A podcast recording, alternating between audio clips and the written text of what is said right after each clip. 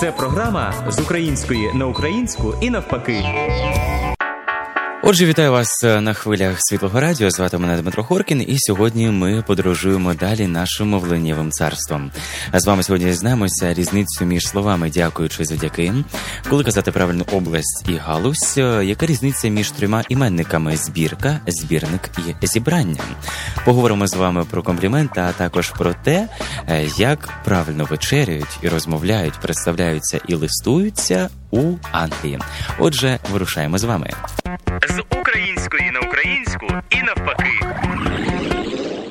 І починаємо із деяких правил. Отже, часто можна почути, як плутають слова дякуючи і завдяки. Наприклад, можна почути, як співають або кажуть дякуючи Богу, я чомусь досяг, дякуючи своїй мамі. Правильно казати завдяки. Зараз побачимо, що каже словник. Дякуючи, це висловлюючи вдячність комусь, щиро дякуючи. Завдяки це внаслідок при сприянні, завдяки вашій допомозі, завдяки Богові і так далі. Часто плутають слова область і галузь. Наприклад, я фахівець у цій області, хоча правильно сказати, я фахівець у цій галузі. Зараз дивимося знову до словника. Область це частина країни, адміністративно-територіальна одиниця, наприклад, Волинська область, Київська область. А галузь це певна ділянка виробництва, науки і тому іншу. Наприклад, прибуткова галузь, природнича галузь, фізико-математична галузь і так далі з української на українську і навпаки. Ну а тепер переходимо до компліментів, е, які часто звучать, і як потрібно їх правильно казати. Комплімент, е, як відомо, це приємні, ласкаві слова, похвала і навіть е, до певної міри перебільшення позитивних рис людини. А сказати людині приємне це значить підтримати її, а вселити її віру у себе, у власні сили. Тому ніколи не слід скупитися на компліменти, але звичайно робити це треба у міру та із тактом. Ділові компліменти можуть бути такі: ви прекрасний майстер, ви першокласний фахівець. У вас це чудово вийшло. Я. Признатися, хотів і не сподівався, що ви так швидко і так блискуче впораєтеся з цією справою. Навряд чи я так би зумів, як ви це зробили. Побутові компліменти стосуються переважно зовнішності та загальних якостей людини. Які ви сьогодні чудові! У вас прекрасний вигляд. Е, тобі так пасує ця нова зачіска. На компліменти, звичайно, відповідають скромно. Дякую за комплімент. А це вам тільки так здається? О, ні, це не про мене. Дякую, але я не заслуговую такої похвали.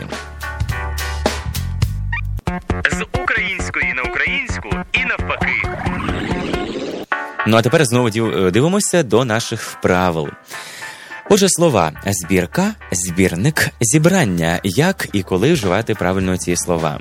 Збірка це книжка, яка містить твори, як правило, одного автора, зібрані за певним принципом, наприклад, збірка поезій Максима Рильського у певний період його творчості.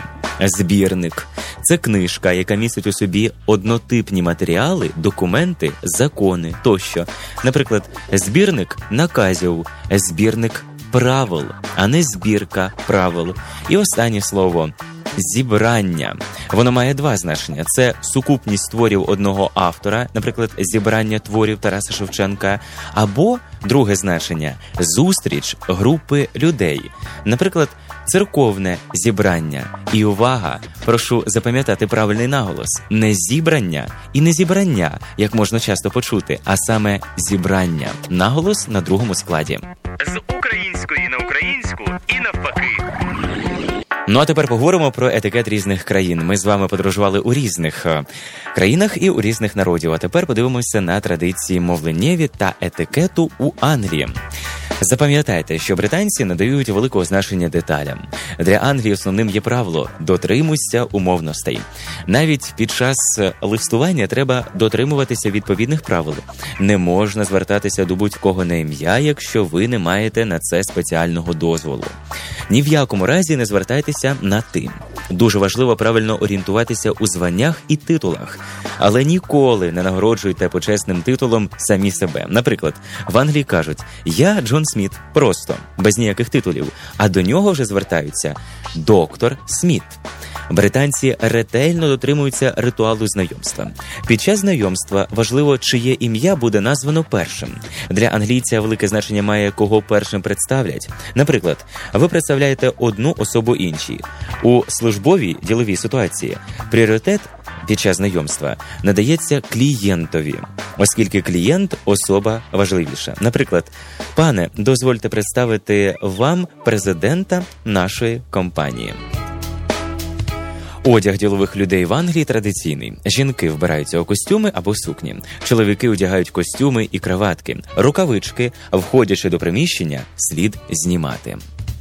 Запам'ятайте, що розмовляючи із англійцями про справи, по закінченні робочого дня не потрібно цього робити. Це вважається ознакою невихованості. Для англійця усі розмови стосовно роботи припиняються із завершенням робочого дня, навіть якщо ви вечеряєте разом із діловим партнером. До того ж, ніколи не починайте розмову, допоки не замовлені страви. Якщо, звісно, хто-небудь із ваших клієнтів не зробить це першим, то буде вічливим стосовно офіціанта. Так далі подивимося у ресторані. Дотримуйтеся саме таких правил. Якщо ви хочете показати офіціантові, що трапеза закінчена, покладіть ножа і виделку паралельно. Якщо ж ви ще не закінчили їсти, а просто вирішили перепочити, покладіть ніж із виделкою навхрест. Цей жест означає не забирайте моєї тарілки, і не станеться ніякої халепи під час вашої вечері. З української на українську і навпаки. На цьому наша коротенька рубрика завершується. Дякую за увагу і бережімо нашу мову. З української на українську навпаки.